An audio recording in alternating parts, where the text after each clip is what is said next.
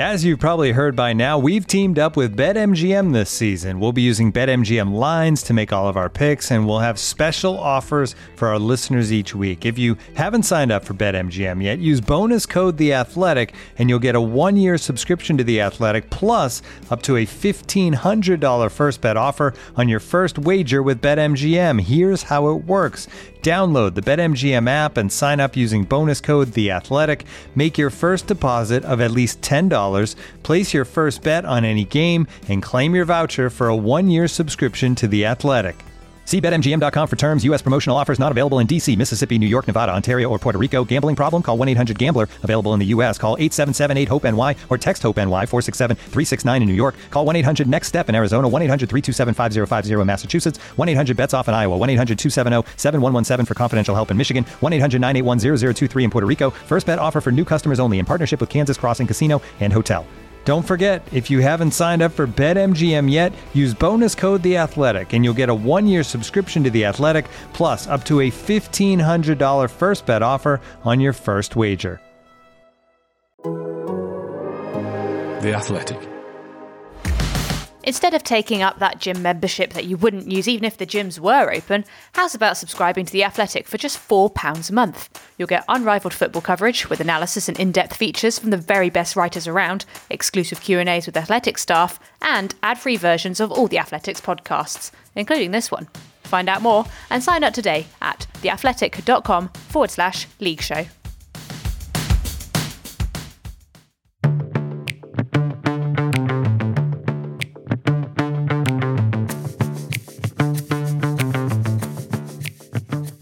Hello and, and welcome to this Totally Football League show, Extra Time, in association with Paddy Power. I'm Ali Maxwell, joining you on this midweek tour of the Football League and looking ahead to an exciting weekend of action. And alongside me, as ever, is George Elek. George, how you doing this morning? Yeah, good.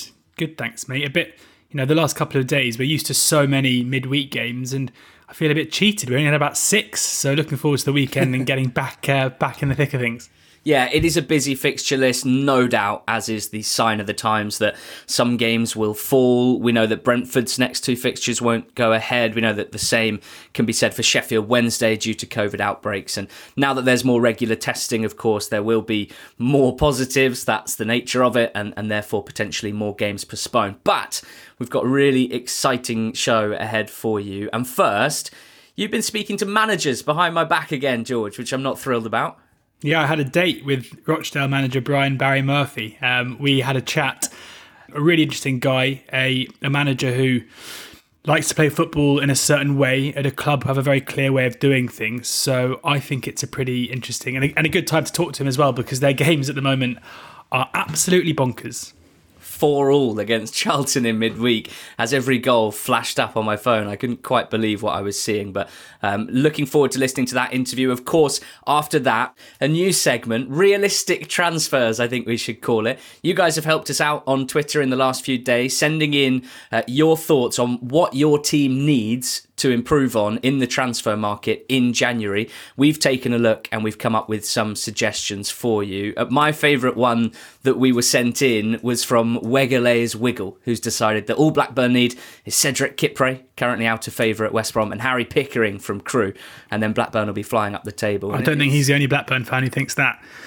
no, I certainly don't think so. More of that sort of thing later, but for now, let's talk about possibly the most entertaining team in the EFL right now, and a player that had a proper remember the name moment this week in Kwadwo Baah of Rochdale. As earlier, George caught up with the manager, Brian Barry Murphy. So, Brian, your last five results at Rochdale have been pretty entertaining. Uh, a 4 1 defeat, uh, a 5 0 win, then a 4 1 loss, then coming back from 3 0 down to draw 3 0 against Crewe, and then the topsy turvy game on Tuesday night against Charlton, where you led for much of the game but ended up drawing 4 all. I mean, as a manager, what's it like watching your team playing in these crazy games?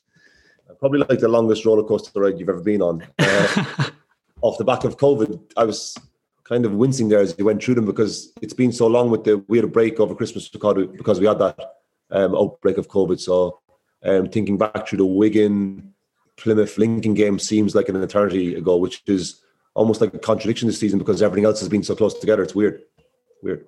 I mean, as a manager, when you're watching that, is it frustrating for you to see your team scoring goals at one end, but also unable to kind of keep the opposition at bay? Uh, not really. We we um, it's it's always disappointing, and the natural um, tendency is to think, oh, we we had the game and, and, and we shouldn't have lost it. But kind of pre-game, we focused all season on on I suppose without sounding cringy, proving people wrong because we lost all of our strikers, Henderson, Camps, who being such um, a huge influence on our team, and everybody said this pre-season, well, these guys won't score any goals. So we worked incessantly hard, and the lads have driven that themselves to try and prove that we can do that. So like we're not going to have everything perfect for, for large parts of the season based on how new the group is.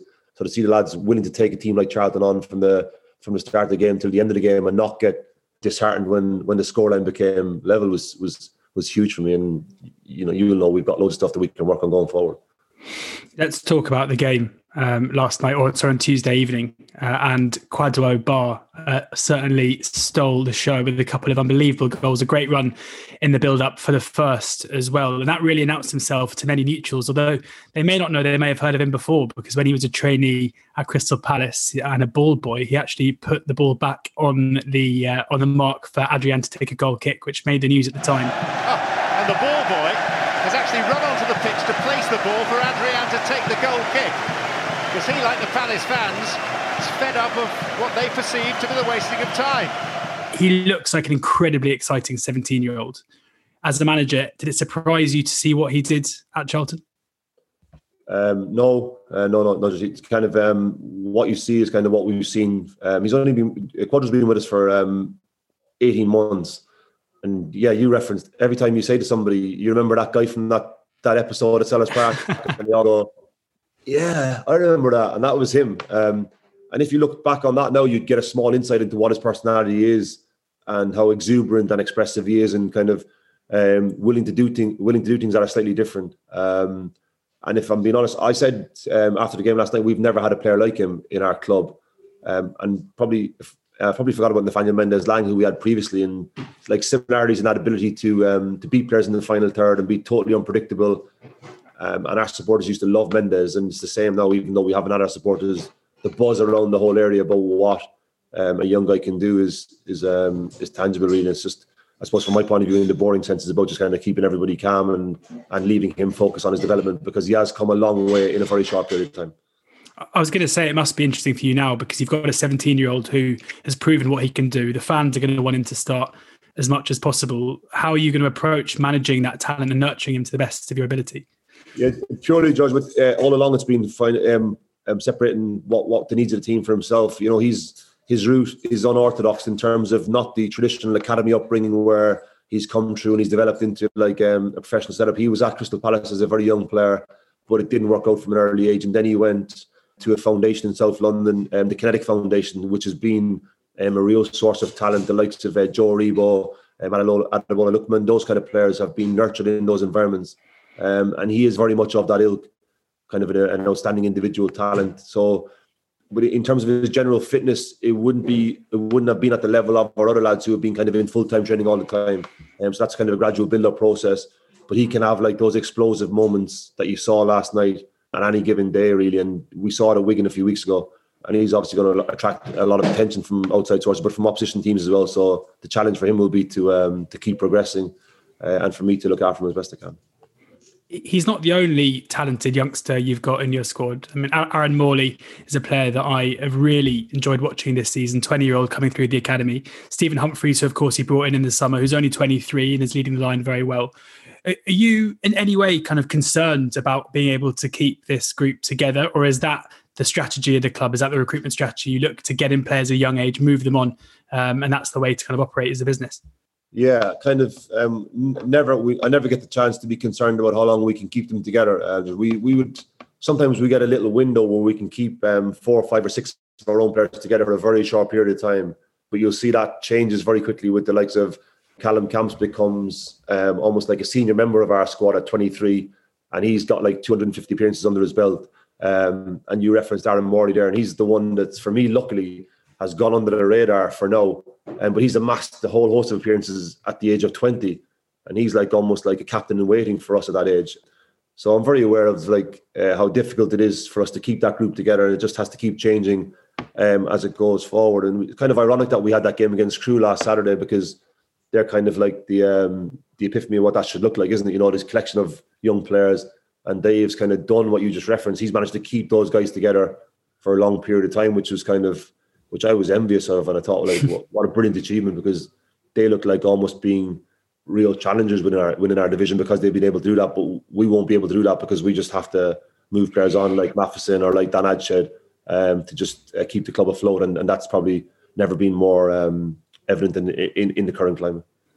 You mentioned at the top of the interview how you know it's you guys have got to prove people wrong. How at the beginning of the season you were maybe written off by some people. How you lost key players as well. Twenty games into the season and you sit in twentieth outside of the relegation zone on um, on goal difference. You know this is your third season managing Rochdale, but it's probably going to be the first time. Hopefully, going to be the first time you actually complete a season. How do you reflect on it so far? Yeah, honestly, without um, people think sometimes that I, am not telling the truth when I say the, the position in the table um, doesn't concern me. We, we we do get them. I, I get the biggest buzz of, of my coaching career from seeing um, uh, the likes of the players you referenced just get a, be a tiny part of their journey and move on, and then um, just focusing on our performances and the way that we do things. And I am certain that if we if we continue to do that, we will end up in a position which would be very very good in the table. But there's no guarantees, as as you'll know, like because of the competitive nature of League One. But from the very first minute of that, we've had kind of like um, almost two distinct elements of our club as being our own development of players, which has been really rich in the last couple of years, and which isn't always easy to maintain. But also with that, we've combined that with um, with spectacular success of our loan players, and what they've gone on to um, is almost as much um, a source of pride of that. We uh, Robert Sanchez in the first team for Brighton playing in the Premier League after having such very good loan experience with ourselves and before that with uh, Forest Green so um, so that kind of uh, parallel journey path has been has been kind of one of the most poignant parts of what the last two and a half years looked like for me. Before we let you go, I just want to touch on the start of play because it's something we've spoken about a lot on the podcast. You know, Rochdale under your management have been a team who like to get the ball down, who like to play football, who like to play out from the back. I'm guessing that's probably part of the reason why you can attract the caliber of loan players that you do as well. Given, I know you've said you don't care too much where you're on the table. But the, the fact remains that your your task is to keep the club in the division at the end of the day. Do you ever feel under pressure to tear up your footballing philosophy, or is that the way you want to play and that's the way you, the way you want to instill it into the players? Yeah, and not not really my style of play or, or my philosophy. It's just we have a philosophy at the club that's been that way um, for a period of time that served very well. So my job and my staff's job is to coach to that philosophy and make sure that our players um, that come through our academy uh, are not asked to do loads of things that that would, would feel totally alien to them. So that's one of the reasons why I feel as if our young players come into our environment and they feel relatively comfortable um, and able to express themselves in that manner. I, I, I, do actually I do care about where we end up because within our dressing room there's a real competitive nature that want to be um, pushing towards the top end of the table, um, and I never want to take that away from the group. It's just about me being able to detach myself from um, from the um, the very nature of our league where you can lose two or three or four. We lost five games uh, on, in a row last season, but we still managed to play the same way and, and progress and, and develop players in that manner. And you referenced the players that we can bring on on loan. You know, we have got that um, ability to bring in players from Man City or Brighton, which, which I feel complements our, our existing players very, very well. That was Rochdale manager Brian Barry Murphy speaking with George there. I, I, must admit, George, I found that really fascinating to listen to. And I was kind of enthused by a lot of what he had to say, or, or potentially maybe the way in which he spoke to you. Like, it's a bit different when we get to talk to these managers on the podcast to when we see them in post match interviews or with the local press. And I, I really yeah, I was kind of found that quite refreshing. Firstly, I've got a lot of time for any EFL manager that uses the phrase without wanting to sound cringy. um, but also just like a few different things that he touched on there that I think is just worth just worth focusing on. Like the the the the extent to which he was both positive and very calm in the way he spoke about what is as you said, a relegation battle at the end of the day. I found I found his outlook pretty refreshing, and uh, I wonder how it was for you chatting to Brian Barry Murphy. I mean, yeah, to be honest, he could have said anything in that lovely Irish lilt, and I probably would have swooned. But um, but, but getting into what he actually said, I mean, I was really impressed. I think whenever you and I speak to managers on this podcast, um, it's it's amazing how often you come away from it thinking, yeah, I would like that man managing my football team, and if I was a player, I'd probably like to play for him. And that was definitely the case with with Brian. Um, he's obviously a very intelligent guy. He's obviously somebody who is very much a process manager rather than somebody who is wedded to the league table consistently. And mm. that came across in the way that he even kind of he, he corrects himself a bit, but at one point he said, you know, I don't really look at the league table before then saying, obviously, it was important to stay up, not necessarily for the club or for the fans, but for his players. And that was the thing that came across most. You know, we talk about the style of football. He, I think, was quite keen to point out that was Rochdale's style rather than necessarily his philosophy. But in terms of player development, that's quite clearly where he sees the value that he can impart on the club and also the part of the job that he enjoys. Because when we spoke about Kwadwo Baah, when we spoke about Aaron Morley, we were on a Zoom call and his face lit up. You know, you could see that this is the part of the job that he absolutely adores. And given the Rochdale are clearly a club who like to invest in their own homegrown players who are happy to recruit. You know, they paid a fee for Stephen Humphrys from from Southend, who's 23 years old. They kind of have the perfect manager in charge, and, and I hope having spoken to him, I really hope that he gets the opportunity to continue doing the job that he's doing at League One level because there is a process here that could quite quickly. You know, he's only been there for 18 months. If they get it right and if they can move these players on for, for, for fees and invest in the structure and invest in the infrastructure, sorry, at the club, then I could see him being hot property in a couple of years. It was interesting the way he spoke about the loan players as well, not just pride in developing Dales at own, but also the likes of of um, Robert Sanchez, of course, who's now playing in goal for Brighton. They've got a, a young Manchester City goalkeeper, Bazunu, uh, in goal at the moment, and a Brighton centre back as well in in Haydon Roberts. And look, those two clubs, Manchester City, obviously an elite club at the very top of English football, but Brighton as well are so active in, wow, you might say, um, filling their under 23 squad. Some might call it stockpiling, but they have got a good eye for a player and and and being able to recruit those young players and give them a taste of senior football and hopefully hit upon one or two who can genuinely help your first team. It's an interesting way of going about things and there's a lot of chat about how much League 1 and League 2 clubs especially may rely on the loan market uh, in the next few years after suffering the financial impact of covid. Yeah it's interesting how you bring up the the loan philosophy at the club because when we started the zoom call yesterday it was during half time in the Man City Brighton game, and I made a witty quip, as we often do, by saying, you know, you're not missing anything. Man City already 1 0 up, so we're not going to miss anything there. And he said, Well, actually, I promised Robert Sanchez that, that, I'd watch the game because, of course, Robert Sanchez was at Rochdale last season, and then there he was last night thwarting Kevin De Bruyne at every turn during the game. So, um, so it just goes to show the relationship that he still has with the players who've come through, that they're still asking their loan manager from last season to watch them in action in the Premier League. Yeah, love that. Plenty of food for thought off the back of that interview. We've got more to come on this show, though. Weekend previews, of course. But next up, some realistic transfers. We've been doing some matchmaking for you. RB Leipzig gift shop? Yeah, uh, I want to return a player. Uh, he's not working. He was supposed to help me achieve my goals, but I don't think he even knows what a goal is. Ah, yeah. Well, uh, all I can say is that he was just fine working when he was to London dispatched. Oh. Lampard and Chelsea can't seem to get their money back, but you can with Paddy Power's Acca Cracker. If one leg of your 4 plus fold Acca lets you down, get a free bet on all football matches and all markets. Paddy Power! Max free bet £10. Min odds 1 to 5 on each leg. Online exclusive. Excludes shop bets and enhanced match odds. T's and C's apply. 18 plus begambleaware.org. On Apple Podcasts, Spotify, Smart Speaker, and now ad free on The Athletic. This is the Totally Football League Show Extra Time with George Elek and Ali Maxwell. Okay, so this week we asked you for your transfer suggestions on Twitter. This is a always a busy month, isn't it? And everyone wants to improve their squad in order to achieve their goals in the second half of the season. We're blown away by your responses, so thank you so much for sending them in on Twitter. George, simple question. What position does your team need in January? And you've been answering that with a Brentford hat on for Kieran. Yeah, Kieran asks us, uh, linked with a few wide men, namely Callum Styles of Barnsley and Bright Osayi-Samuel from that lot down the road with his contract up in June. Ghoddos not lived up to the hype yet. And I can see why I guess Brentford might want to bring a wide player in because even though they've been very good this season, there is still definitely a Said Benrahma hole left on the left hand side of their attack. Ghoddos as he says, hasn't necessarily impressed so far this season. Tariq Fosu has been good in snatches. He's being used kind of as a, as a versatile utility player in some ways. And, and I guess for that reason, bringing Callum Styles in, another player who, you know, at Barnsley is more of a wing back than a winger.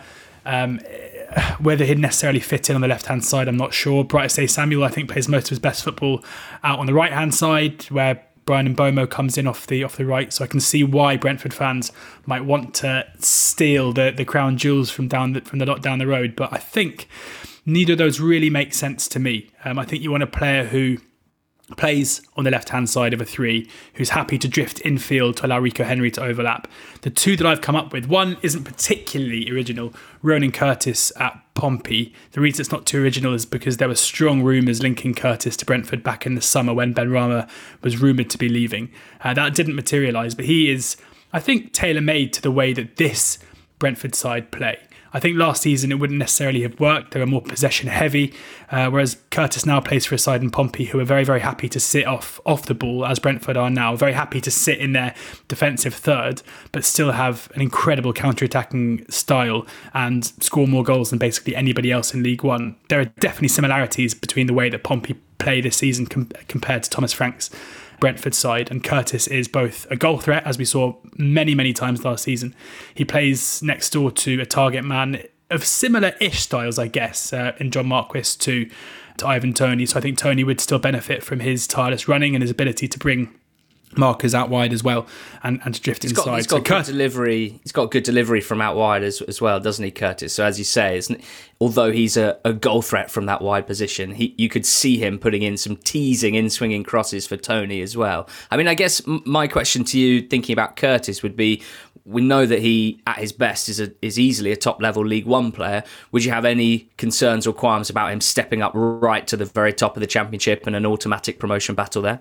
Not really. I, I think if you look at uh, Tariq Fosu last season, I, I, would say that Curtis has done more at League One level than, than Fosu has, even though Fosu had a very good six months. I, I personally believe that the best that League One has to offer is good enough to play in a good championship side, especially someone like Curtis, who has every right to continue improving as well. Um, you know, we, we look at Ben Whiteman moving today from Doncaster to Preston. I, I, don't think you or I have any concerns at all about his ability to fit in at a Preston side, and you know that's the cream of League One. So I wouldn't worry about that. And, and the other player that I want to put forward for Brentford as well is another of the cream of League One, and it's Keane Lewis Potter. Uh, a 19 year old who is developing very quickly at Hull, who again offers that threat coming inside off the left and he'd probably be more of a work in progress, uh, more of a project, but he fits that Brentford model brilliantly. You can see him coming in there, having 12 months of, of, being in and out of the side, developing quickly before really making his mark in a couple of years' times, the, the way that we saw Ollie Watkins do, for example. So they would be my two. Um, I'd be confident that both of those two would would be more likely, should we say, so therefore more realistic than the two suggested than Styles or, or Bright Osayi-Samuel. So my task in the championship was to find a striker and a defensive midfielder for Watford fan Lou. And well, up top, it's clearly something they're lacking compared to their promotion rivals. If you look at the top scorers for the top six in the championship, well, there's one standout team, and it's Watford because Joao Pedro is their top scorer with five. He's been injured for the last few weeks and not involved at all. Stipe Perica signed in the summer. The fans want to see more of him, but he's also picked up a few annoying little injury. So it's been Troy Deeney, whose goals have mostly come from the penalty spot, and Andre Gray, who has really stood out for the amount of good chances that he's missed. So it's clear that a striker is what's needed. And I'm going to say Luke Jephcott. He's a very popular name at the moment in the EFL because of the rate that he is scoring for Plymouth Argyle in League One. He's the joint top scorer in that division stepped up so well from League Two, and in the last year of EFL football, barely anyone has scored more goals than him. The reason I think Watford would be a, good fit, and him for Watford as well, is firstly, he plays in a front two with Argyle. And, and one thing we've said every time we've spoken about Jephcott, it's not even really a knock on him, but it's just something you can't ignore at this stage, is that he's always played up front in a two. Uh, he's, he's really dovetailed well with Ryan Hardy, especially, who allows him a bit more space in the box, who occupies defenders. And you know, if you're a team in the championship that plays one up top, I don't think you would or should go for Jephcott right now because you haven't seen any evidence that he could lead the line on his own. It's a different skill set needed. But he thrives on good delivery from wide areas with a foil in Hardy. And I think he could get that with Watford. Xisco looks like the type of manager that wants to play down the sides. They've got good wide players in Ken Sema, in Ismail Sarr, of course, and in Zinckernagel, whose debut in the FA Cup was really eye catching. So I'd love to see Jeff Jephcott playing up top with a Troy Deeney, with a Perica who can occupy defenders and thrive on just finding those spaces and finishing well. Crucially for me as well is, is the sort of player that he is, the profile in terms of his career. Not a Premier League player dropping down because they're out of favour on a high wage and potentially low motivation. I think it'd be the opposite for Jeff Jephcott. Plenty to prove.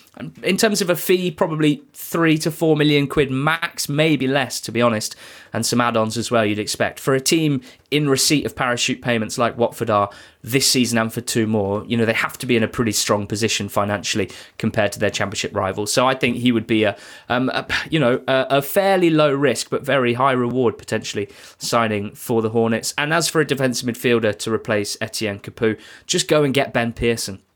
His contract's up in the summer you'd probably have to pay a fee. I know that Celtic are sniffing around because they can get him on a free, but there aren't many better at this level. He's in his prime, age 26. He would be so good at the base of this Watford midfield. And, you know, although you might have to pay a fee, it would be cut price with his contract up in the summer. Preston have just signed Whiteman, so I'm sure Pearson's looking to get out as soon as possible. And another player with the right sort of motivation. You know, he hasn't been in at, at, Premier League level since he was a youth player with Manchester United, so should be full of motivation as well. Those are my two suggested signings for Watford. You've got another team that you've looked at in the champ. Yeah, Stoke. Uh, we had a few Stoke fans getting in touch asking mm-hmm. for a striker. Lloyd said Stoke need a striker. Clark Rabbi and Norrington, along with a goal scorer, re kickstarts our season. I like that of a re kickstart. Uh, and then Liam Evans. And then we've stalled again. And now we need, we need another second kickstart. Exactly. Uh, and then Liam Evans says a potential striker backup for Fletcher when he's fit, first choice when he's not. Constrained by FFP, so more than might, more than likely might need to be a loan, which made my task a little bit more difficult. But I'm going to go back to League One and a player who's handed in a transfer request in Siriki Dembele. It doesn't necessarily fit in with what we would expect from Stoke at the moment, but there's certainly been a desire, I think, to change the, the, the, the kind of player that they've been bringing in. If you look at the attacking options at the moment of Stoke. Steven Fletcher is the first choice striker, who's 33. Then the supporting acts are Lee Gregory, who's 32, and Sam Vokes, who's, who's 31. I think most Stoke fans would be pretty happy um, if Vokes and Gregory didn't really make another appearance for the rest of the season. But I, I think it would be foolish to try and upgrade on them because they are established championship players. They haven't turned into bad players overnight. They just aren't necessarily what Stoke need at the moment. And with Rabbi coming in, with um, Alfie Doughty supposedly, I don't know if that's been confirmed yet, coming in as well, there has been an injection of pace. And I think one of the common misconceptions about pacey players is that they don't fit into sides where often you see teams who have high levels of possession saying they're crying out for pace, but it's often the teams like Stoke who look to get the ball forward quickly, but spacing behind and to, to run into, both on and off the ball, who really benefit. And Dembele has that in abundance. He's he's so good at driving forward with the ball. He's got very very tricky feet to carry it through into the into the final third. He's pretty happy to take on a shot, which I'm not necessarily saying is a, is a strength of his. Uh, and in the system that they play, generally a 4 2 3 1, I think he'd be very, very happy playing in that in that role. But Nick Powell normally takes up just in behind the striker. It would probably become more of a 4 4 2 in that sense. But, but often he has been employed out wide as well, even though being a winger isn't necessarily his strongest attribute. And the reason why I think he might fit in here as well is because given he's handed in a transfer request at Posh, I would expect when a team comes in for him, he will make it very difficult for them not to let him go. So I hmm. guess a, a loan until the end of the season with a permanent transfer in the summer could be an option. And we saw Stoke live in one of the few games um, that we were able to attend. Um, we saw Stoke live in, at Wycombe, and they were pretty one dimensional in terms of their attack. And you have to think that adding the likes of Doughty, adding the likes of, of Dembele and Rabbi would make them a very, very different proposition. And if you're an opposition defence coming up against that kind of range of, uh, of threat, especially when you've still got Fletcher, who is a very, very good striker at this level, could make them a, a better team going forward. So Siriki Dembele from Peterborough would be my suggestion for Stoke to turn their attentions to. I was surprised that you didn't mention him when you talked about Brentford and the left wing spot, but there you Mm. go. You were saving him up for Stoke. Um, I'm going to drop down to League One and think of a striker for Bristol Rovers to sign on behalf of Lucy Ford, who tweeted in this request. I mean, I sometimes roll my eyes at the amount of fans of clubs who say all we need is a striker and we'll obviously get better. But it's definitely true when it comes to Bristol Rovers, who have, uh, you know, with all due respect to Brandon Hanlon, who's a, a very lively attacking player that I like a lot, I don't think he necessarily plays the number nine role, even if he might wear the number nine on the back of his shirt. And in recent weeks, he's been paired up front with Sam Nicholson. Again, a great player, an exciting player, but probably not a number nine. So I'm looking for that type of player. Armand Gnanduillet sprung to mind immediately because he's on a free transfer. He left Blackpool in the summer and went to Turkey to Altay. I can't tell you what happened there, but he's not there anymore. That's all you need to know. I guess the issue for Gnanduillet is he was a second top scorer in League One last season. I imagine he'll be looking at a, a decent wage and probably because of the salary cap in League One, therefore holding out for a championship club. And I'm sure that there'll be some that will be tempted to sign him because he's got those target man qualities in the championship, even if I think that might be a level too high for him. I'm not sure he's ever shown that consistency that you need to play at championship level. But, you know, one to look out for Bristol Rovers. There are reports that they've spoken to him. I also think that Tisdale should and will have a very close eye on Jayden Stockley's situation at Preston. He's their third choice striker. He has been getting some minutes off the bench, but he's never found his feet there. He's never looked comfortable in the championship as a goal scorer. And of course, he had a very good spell under Tisdale at Exeter. So I dare say that, you know, they, they could be in conversation to, to maybe link up again if Stockley uh, is being shown the exit door at Preston. Uh, elsewhere in League One, George, at the other end of the pitch, a centre back for Plymouth Argyle. Yeah, and, and I had to think about this for a while when I was planning because Plymouth play three at the back, and um, we do not expect that to change anytime soon under Ryan Lowe. So I was wondering, do I have to find players who play generally in a back three, or can I find somebody who would suit the system and the way they play? And I went for the latter. I don't think you necessarily. I think if you're if you're a good enough defender, you can in turn, especially if you can play on the ball as Ryan Lowe likes his centre backs to do, you'll be able to adapt to this. So, my first suggestion is Conor Masterson, who joined QPR last season after being released from Liverpool. He had a run in the first team towards the back end of last season. And I think QPR fans have been fairly aggrieved at how little time he has been afforded on the pitch, especially because they've been fairly poor this time around. Uh, he is a right footed centre back, but played on the left hand side when he did play last season, showing a versatility. I'd probably expect him to play uh, either in the middle or on the right of their of Plymouth's back three. His long range passing ability is phenomenal, and I love that in a centre back. His uh, switches of play are brilliant. He is very quick off the board as well, um, capable of playing on the turn, and he has that bit of kind of technical ability that you can only really see sometimes in academy products, where you can see that he's so calm on the ball. Uh, and he's just a player who, who Mark Warburton, the QPR manager, has come out this week and said he needs to play football in League One or League Two. They're very happy to loan him out. So this is a loan rather than a permanent deal. Um, but it, it looks to me like a really nice fit and somebody who would improve them defensively and also fit into the style of play that Ryan Lowe likes to employ. My second choice, uh, I've chosen to, this is a permanent signing from League Two, would be Dan Happy of Leyton Orient, a left footed man mountain of a centre back who is just 21 years of age. And I have no doubt that he's destined for the very top. He, I mean, he has every single part of his game is tailor made to a side who like to get the ball down and play. Uh, I think he would be suited by playing in a back three on the left hand side as well. He's one of those players where I can't really work out why he hasn't been bought yet. And I think the only issue here could be that if Argyle can afford him, um, then I think there'd be a queue of clubs also in for him as well. But he, he's somebody who uh, fits the way that Ryan Lowe likes to play with the ball on the ground. He's very comfortable on it, whilst also I think would be an improvement defensively on what they've got with a high resale value as well. So two defenders in Masterson and Happy who who like to do the footballing side well, who are good ages. Uh, one would probably be a loan, I'd guess, to start with. The other one a permanent transfer. Okay, to finish us off in League Two, and this one's for Lee, Bolton Wanderers fan. And there's been a little move towards 4 2 3 1 in recent weeks from Ian Evatt after going 3 5 2 for most of the season so far. And Lee wants me to find them a left winger. Now, I mean, I'm already making excuses for this, but I'm going to say Harry McKirdy, uh, who's at Port Vale, but Port Vale reportedly very happy to let him go, having joined in the summer. He was at Carlisle United last season, and clearly there's been a huge personality clash with uh, John Askey, who left a few weeks ago. He's out of favour at the club and available for transfer.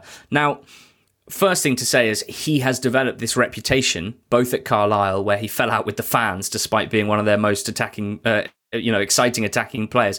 And now at Port Vale, clearly a growing reputation that McKirdy is developing of being tough to handle, a disruptive influence, and that's difficult for us to really comment on. I think there's a risk of just accepting that as as given and saying, well, these guys will always be like this wherever they go. So look, maybe a man management job for Ian Evatt to do here. The reason I like him is because I've seen in flashes of Harry McKirdy potential ability way above League Two level you know, there was a, a, a few a, a, few performances in the FA Cup last season specifically that really caught the eye for Carlisle. He scored five goals in five FA Cup games and five in 28 league games, so he reached 10 goals in all comps for them. He's not an out and out winger by any means. He's he's a bit of a wannabe Jack Grealish, and I can say that because he came through at Aston Villa.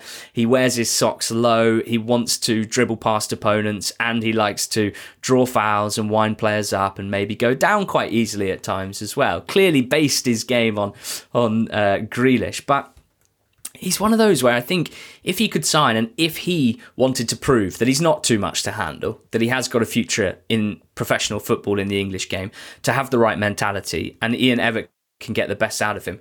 He could definitely do something for this Bolton side. He could provide a spark and a creativity in the final third that they are lacking uh, in the final third at the moment, just playing off that left side. So it's a bit of a punt, I think, but he's available. I've seen him do very good things in League Two. He's still a young player. And with the right manager, maybe, and in the right system, I think he could elevate Bolton's potential in the second half of the season. So, Lee, I'd be interested to know what you think about that, given that, as I say, he, probably would come with poor reviews from Vale fans and maybe from some Carlisle fans. But I like McKirdy a lot, and I'm going to suggest him for Bolton here.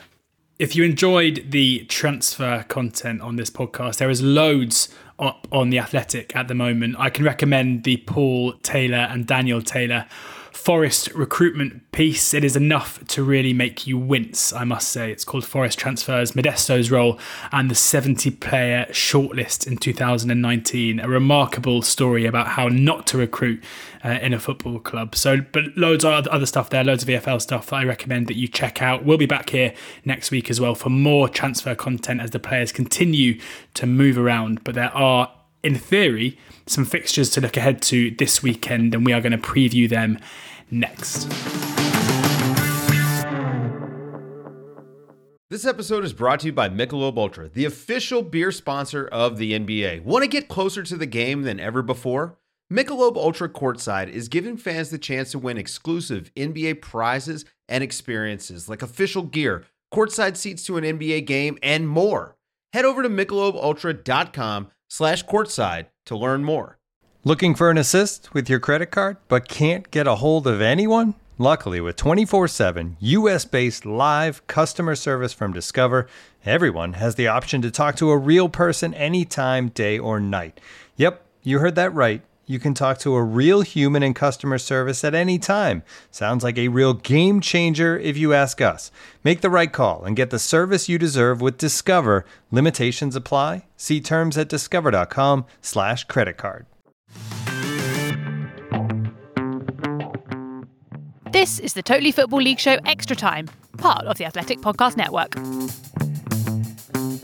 Right, time to throw ourselves headlong into our weekend preview with the help of our sponsors, Paddy Power. The first game we're going to talk about is Barnsley against Swansea. This one's live on the box on Saturday evening, and Paddy's basically can't pick a winner. A Barnsley 17 to 10 and Swansea 8 to 5 with the draw 2 to 1. So it's a tantalizing prospect. We're going to do things a little bit different to previous weeks. We both picked a team to focus on and we're going to mash together our research and see what we come out with. Um, George, before I ask you about this Swansea side that you've dived headlong into. Um, I just want to note that these two played each other in the league around a month ago, and it was a really weird game because Swansea's pitch was horrendous. In fact, it was just before it got relayed completely, and it was just it wasn't the game we expected at all. Swansea won 2 0. They managed the conditions a lot better than Barnsley, but a Swansea side that like having the ball and generally treat it well had 45% possession, completed only 39% of their passes, which just shows the pragmatism that Steve Cooper Cooper uh, has up his sleeve when he just needs to grind out a win. But this game, I think, will look quite different. Yeah, you'd expect most games that Swansea play in to be a bit different to that because it was so against what we're used to seeing from Steve Cooper. But that in itself, I think, is is a reason why the job he is doing is so impressive. We often talk about managers and how they have a certain way of playing and a certain style. With Swansea, I think when they have it their own way, they would still like to dominate possession and have most of the ball, but they've shown that they can do it both ways as well. And, and, it's going to be an interesting clash of styles here, as I'm sure you'll mention, because Swansea, pragmatism, good defence against Barnsley, which is uh, maybe a slightly more hectic way of doing things. Uh, but Swansea are second in the championship. We speak so often about how it's it's Norwich, it's Bournemouth, it's Brentford, it's maybe Watford, but Swansea are sitting right up there towards the top end of the table. And the key reason why they are there is because of their defence. They've conceded just 13 goals in 23 games. In their last nine games in all competitions, they've conceded one goal, and that was a very, very scrappy effort against Watford in a game that they ended up winning 2 1. And let's remember as well, this all comes after their star centre back was sold to Tottenham in Joe Rodon as well. If you'd told us that after Rodon left, the defensive solidity would come, we'd have all been very surprised. And the key to this has been the back four, effectively, with Freddie Woodman in goal, Guehi, Bennett, and Cabango being the three at the back. You've got an interesting mix there of experience, of homegrown talent, and of a Premier League loanee in Guehi, and it is working incredibly well. In a way, I mean, they play three at the back, but their wing backs in Connor Roberts and Jake Bidwell aren't necessarily the most attacking minded. They are key creative forces for Swansea. They've got four assists apiece and, and top that metric. But generally, the balls come in from fairly deep. They're both capable defensively. I think they both feel more comfortable playing as fullbacks rather than wingers, which shows you the kind of players that they are. And that has been, if you could have any gripe about Swansea, it would be probably the lack of goals. I mean, they are so reliant on the front two of Andre Ayew and Jamal Lowe for their goals, who have eight apiece, but there doesn't really seem to be much creativity coming from the middle of the park. And it hasn't helped either that Morgan Gibbs White who's the big kind of marquee loan signing from Wolves. Uh, he had a bad injury for the last few weeks of his loan spell before returning to Wolves and then starting, which which I think surprised quite a few Swansea fans uh, with his first game back. Kasey Palmer had yet another frustrating loan spell. Um, he turned up at Swansea, didn't play very much, and has now gone back to Bristol City as well. I mean, there, there are lots of tidy midfield players. Uh, Grimes is a player that I, I really like in the middle of the park for Swansea. Um, Yan Dhanda has been tasked with having providing that creative spark for midfield in recent weeks, but it hasn't really happened for him either. So that is the area where I think Barnsley will, will look I, I, assume, to try and drive the ball into the middle of the park. Don't let them play with any width whatsoever. But it's going to be breaking Swansea down that's going to be the difficult part here. Not many teams can do it. Uh, Swansea fans are desperate for their team to bring in a striker. They've been linked to Max Watters in the last couple of weeks of, of Crawley. I would personally say that that a creative spark in midfield, that number 10, that attacking eight, would be a better area in which to look to strengthen. But in terms of this game, Barnsley, I'm sure, will come at them very, very hard. But as we see consistently with Swansea here, it's going to take, you know, you said I was going to be diving in to Swansea. I think anyone who dives into Swansea is going to get kicked back pretty quickly afterwards. So uh, it's going to be a difficult one for sure. And a game I'm, I'm not anticipating many goals. That's interesting. That's very, very interesting. I mean, you've every right to say that. I've just been working out that if Swans were to continue this current defensive record, the first half of the season conceding only 13 goals, that would be 26 over the course of 46 games, and the best defensive record in the, the modern era, if you will, certainly since 2010, was Middlesbrough, who conceded 31 in their 46 games. So they're on course to break the record for the best defence in Championship modern history, which would be a hell of a thing. But I think this Barnsley side can hurt any team uh, in this division. And I always say that if you're a neutral and you need to choose a championship match to watch on the weekend, you should choose a Barnsley game. Not just because of Barnsley themselves, but the way that their games tend to play out. They're always entertaining, they're always open. Even if there aren't a ton of goals, you're likely to see an, an interesting game and a tactical game as well. They're a great side, Barnsley, but they're not without their flaws. Since Val Ismaël joined as manager, they've got the fourth best record in the championship, just one or two points fewer than Swans in that time. So they've been one of the more impressive sides in the league. The big narrative for me in this game, and the thing that I'll be most interested in here, I want to big up Barnsley, but you can't get past the fact that where they are now in ninth position is definitely you know, if you're looking to progress and if you're looking upwards, which every team should be, then you look at their record against the teams below them in 10th position and below nine wins, three draws, three defeats, 30 points from 15 games, that classic two points per game record. Brilliant. Doing such a good job against teams above them, eighth and above, one win, one draw, five defeats, four points from their seven games. So that's why they've hit this ceiling as they have at the moment. That's what they need to try and improve on. The problem is, is that they're so adamant in playing a certain way, this very high intensity, uh, high line system that the best teams have been able to pick them off almost at will. We saw Norwich, even if they didn't rack up the goals against them the other week, they were constantly finding openings in behind Barnsley's defence. Bournemouth did the same. It's almost like the little brother fighting with the big brother, and the big brother maybe letting the little brother think that he's got a chance of winning the fight and then just picking him off. That's kind of how I would explain it. And look, if, if Swansea play savvy here, there will be chances for Lowe and Ayew to find space on the break. But Barnsley can certainly hurt them themselves, and I can't wait to watch this one. Um, there's no doubt that they will give Swansea a bloody nose, but whether they've got the nous yet in these games against the top teams to win, I'm not 100% sure. It's going to be a great watch live on the television, 7:45 on Saturday night. Barnsley Swansea, our game to watch in the Championship this weekend. In League One, it's Peterborough against MK Dons. George, you're going to talk about Posh in just a minute. But in a similar vein, we're clearly we've clearly landed on a round of fixtures which was repeated, or the, the reverse of which was only about a month ago, which I always think is kind of interesting, especially when comparing the two sides and getting a, a view on them twice in a month. Uh, this game was a month ago. It was one all. Uh, Jonson Clarke-Harris scored in the first half, and then in the second half, MK Dons' classy midfielder Scott Fraser really got a hold on the game and set up Cameron Jerome for an equaliser. Uh, George, a, a pretty big difference between the two sides in the league table at the moment. Tell me all about how Posh look heading into this game. Well, I watched their game against Lincoln uh, last weekend, a, game they drew 1 all, and that was their first match since the MK Dons game that you're talking about. They had a three week break because of COVID related postponements. And they've only won one of their last five games. That was a 4 1 win over Rochdale. But interestingly, and I don't often like to look at EFL trophy games for various reasons, but this is one where there is significance because they beat a, a, a second string Portsmouth team 5 1 in the EFL Trophy in midweek. And normally I would say, you know, Portsmouth played a poor side, it doesn't really matter. But when you look at the side that Darren Ferguson put out, I think this was a case of, right, guys, we need to get back to some form. We need some confidence here. And, and they ran, out 5 1 winners, five different scorers in the game. So Ricky Dembele started again despite having handed in a transfer request. That's both games that he started for Posh since doing that. Um, I quite find it quite amusing that some of the rumours uh, coming out about um, Dembele's links to Brentford have been that Ivan Toney has supposedly recommended him to Brentford's hierarchy, saying that he's the best player in League One. I have a feeling of all clubs in the EFL that is the least likely to be the case with Brentford, who have a very clear way of doing recruitment. And unless Ivan Toney is star striker slash chief scout, I think that's uh, that's pretty unlikely.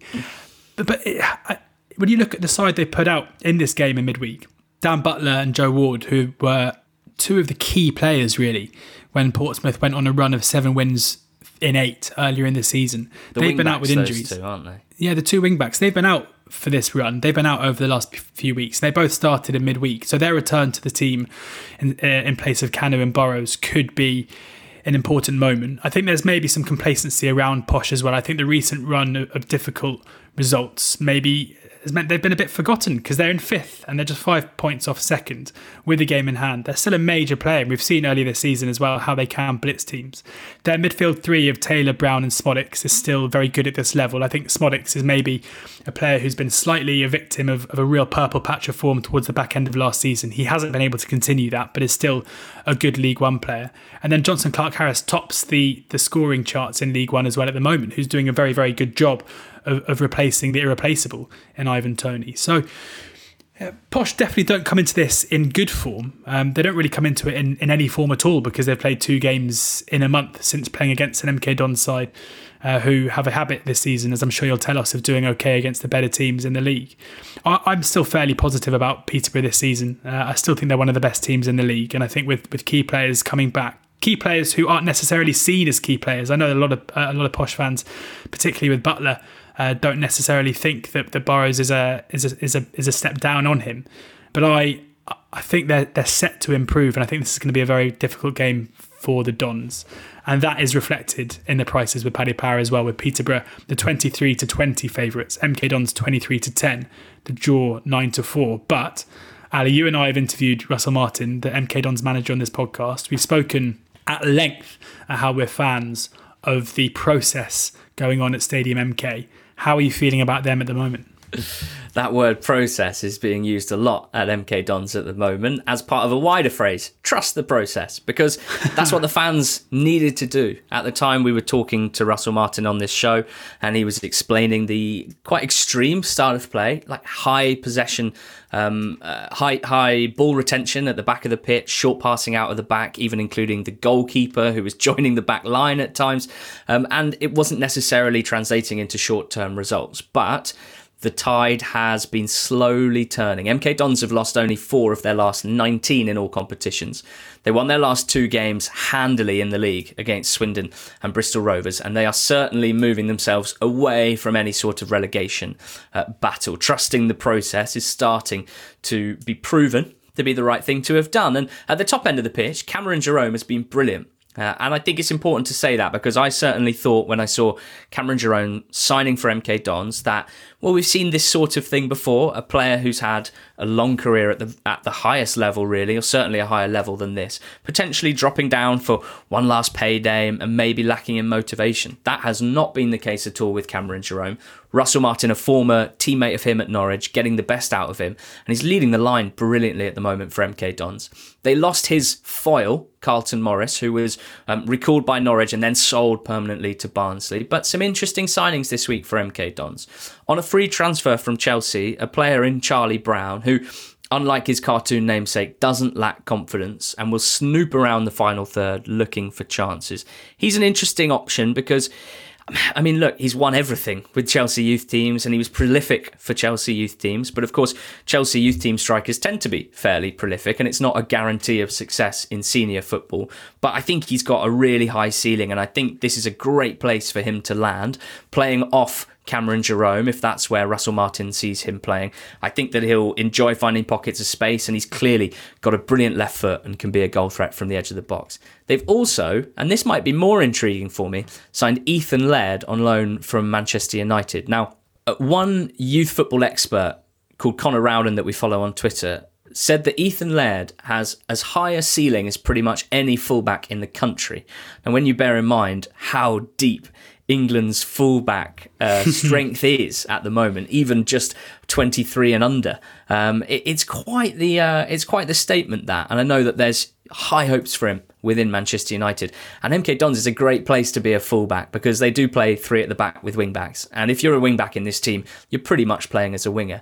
Now, the last thing to say about Laird is he does not lack confidence. Just check out how he described himself as a player in his first interview. Excitement I want to be that player who, when he gets the ball, it's like, what's he going to do next? Um, obviously, I need to focus on my defending and whatnot, but I know when I get the ball, it should be fireworks.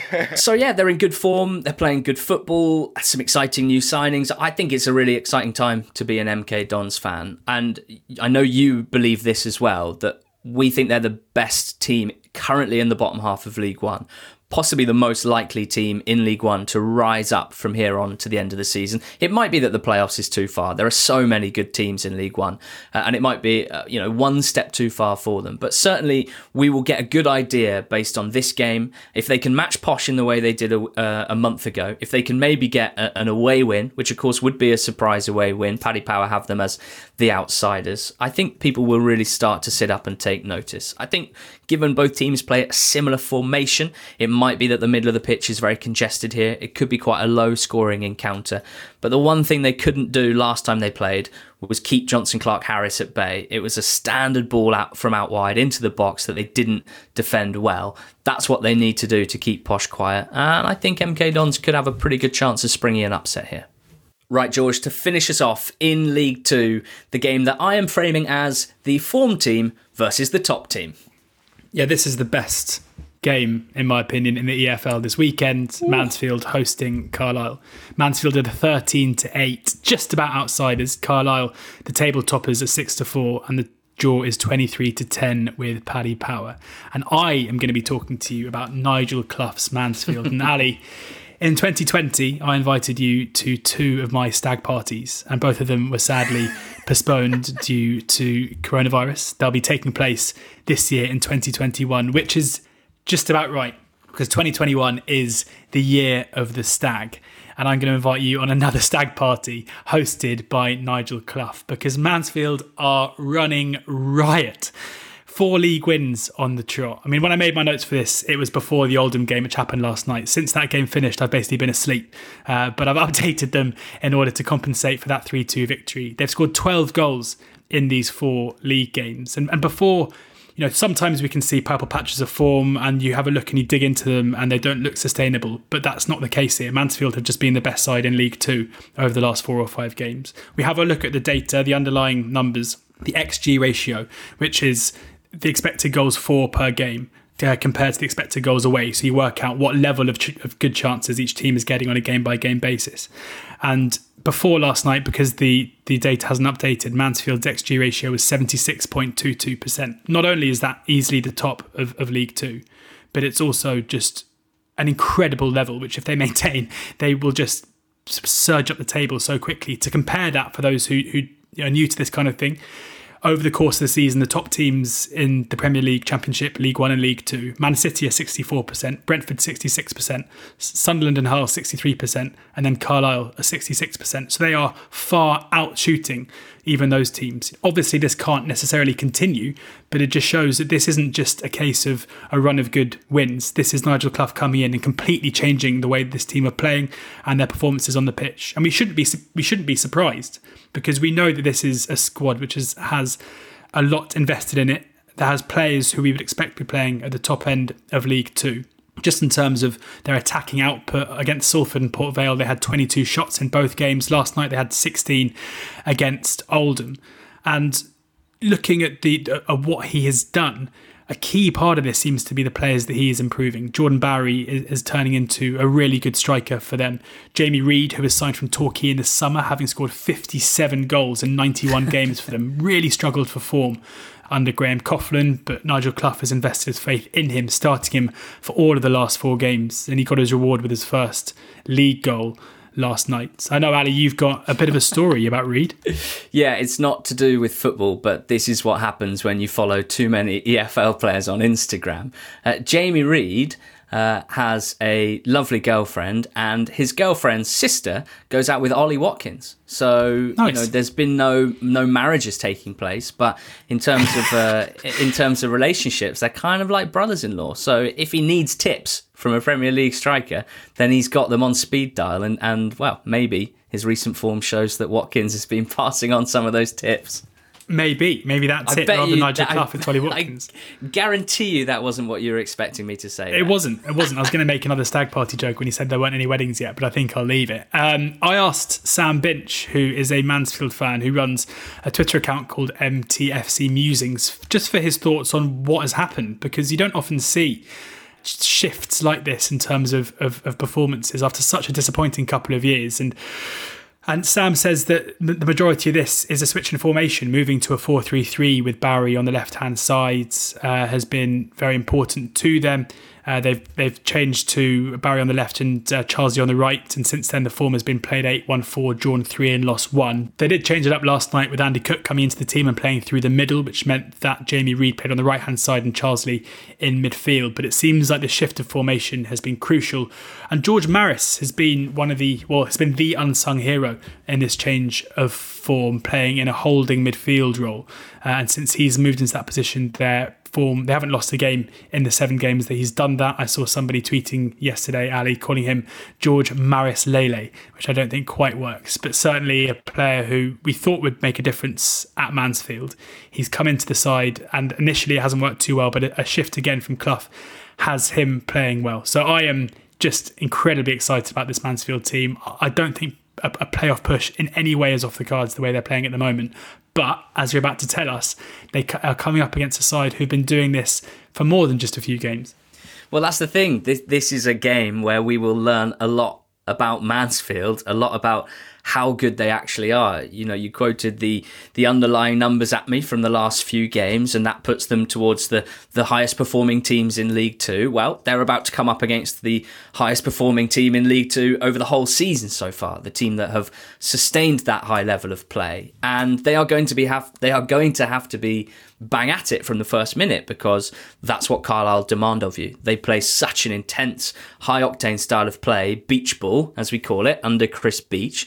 And Mansfield, who, as you mentioned, played on Wednesday night, they won't be able to demonstrate any sort of fatigue or be slow to get going because they will find themselves behind if that's the case.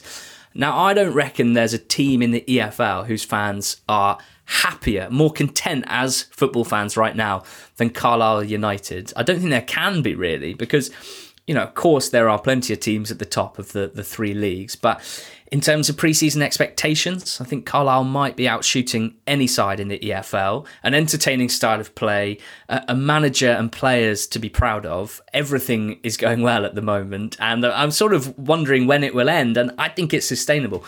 We both think that Carlisle will finish this season being promoted from League Two, whether that's as champions or not. There's a lot of football still to be played. But for a team that finished 18th in League Two when the league stopped last season, which followed 11th and 10th placed finishes, it, there was no necessary, there wasn't like a big indication that this improvement was on the cards. Then Chris Beech started working his magic, and here they are atop the League Two table, and just been a consistent accumulation of points and wins since the start of the season. There's never been an extended run of poor performances and results. I think you know they they haven't gone more than two games without a win all season, and it's a it's the culmination in good man management from Chris Beech, getting the most out of a lot of players, who, many of whom have bounced around this level previously and not performed at this level. That's because he's got a style of play that suits those players and suits the, the team as a whole, and recruited for that system and has added some brilliant additions this summer. Kayode on loan from Rotherham is having a brilliant season up front. Uh, Omari Patrick who he's he's a classic example of someone who's flattered to deceive. He's looked good in flashes, but never consistently, and now he looks like one of the most sort of dangerous attacking players in the division. There are stars all over the pitch, really. As we've said before, they're they're, they're a team that's greater than the sum of their parts. So you could either say they've got a lot of star players, or you could look at it as they don't have one star, and that's kind of their strength. Away from home, and obviously they're travelling to Mansfield this weekend. The games have been very low margin. They've played 11, they've only scored 9, and they've only conceded 9. So they're not quite as gung ho away from home as they are at Brunton Park. But yeah, for me, the onus is on Mansfield here. I think Carlisle will come into this the fresher side, the, the side with a bit of swagger about them and plenty of confidence. Of course, Mansfield have got that as well. So yeah, it's kind of irresistible force meets immovable, immovable object in League Two this weekend, and I cannot wait for it. That's it for the Totally Football League show extra time this week. Hopefully, you're feeling prepared and armed with knowledge to head into the weekend. Thank you very much to Rochdale manager Brian Barry Murphy for speaking with us, and thank you for listening. Matt and Co. will be back on Monday, and we'll speak to you again soon. Goodbye. You've been listening to the Totally Football League show Extra Time, part of the Athletic Podcast Network. Keep up to date with everything Totally at thetotallyfootballshow.com and by following at The Totally Show on Twitter and Insta. Check out all of the Athletics football podcasts on Apple, Spotify, and all the usual places, or listen ad free on the Athletic app. The Totally Football League Show is a Muddy Knees media production and sponsored by Paddy Power.